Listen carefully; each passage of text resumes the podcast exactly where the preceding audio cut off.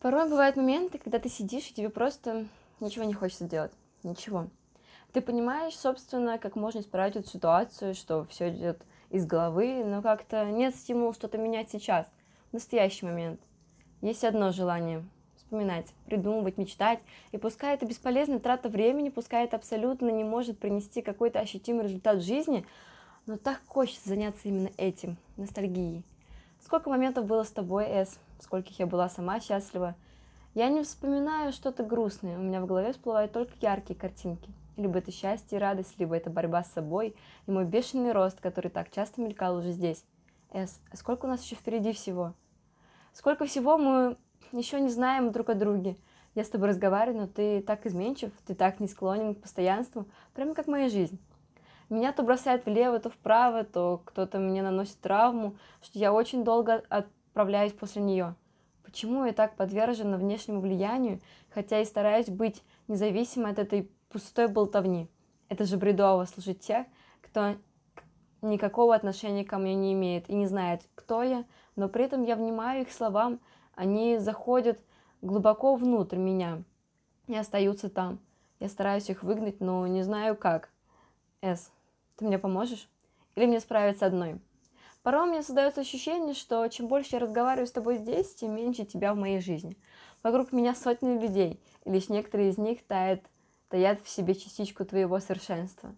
Или мне это только кажется? С, а я совершенно? Странно об этом так спрашивать.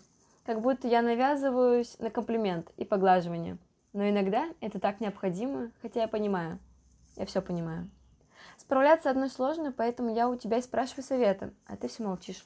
Я смотрю тебе в глаза, а ты лишь грустно улыбаешься. Мы становимся сильными лишь тогда, когда понимаем, что одни и можем преодолеть этот этап. Ливень за окном, я бегу на балкон, забирать сохнущие вещи детей, ведь уже понятно, что они давно вымокли. Ты сидишь на диване, снимаешь на телефон и смеешься. Я вторю тебе, вытаскиваю также давного крокодила, уверяя, что ему также нельзя оставаться под дождем. Мы сидим около костра. Он приятно потрескивает, создавая ту самую атмосферу, которую я так люблю. Ты играешь на гитаре, а мы стараемся подпевать, хотя это уже никому не надо. Все и так слишком идеально. Я просто умоляю, чтобы ты не, рас... чтобы не рассказывали страшилки, ведь мне безумно страшно. А ты с друзьями под веселый смех пытаешься убрать мои руки от ушей и, вливая... и вливаете туда новую порцию рассказов о женщине с красными глазами. А потом нам уже всем страшно, и мы жмемся друг к другу. Я восхищена и просто поражена величием Хофбурга. Ты идешь рядом с широко открытыми глазами. Я так рада, что ты смог встать рано, чтобы подарить мне это непередаваемое чувство наслаждения прекрасным. Мы лежим, а над нами звезды. Такая тишина. Я разглядываю небо, полностью усыпанное этими осколками белого фарфора. Я чувствую твое тело, твое дыхание, мягкую, сочную, свежую траву под собой. Столько чудесного есть в голове. Для этого не надо смотреть на картинки, для этого не надо открывать фотоальбом. Все есть внутри, внутри моего сознания. И ты там тоже есть, Эс. Будь со мной всегда рядом. Я же не прошу много. Мне хочется с тобой смеяться и бежать по полю в ранний час, стремясь успеть посмотреть изумительный рассвет.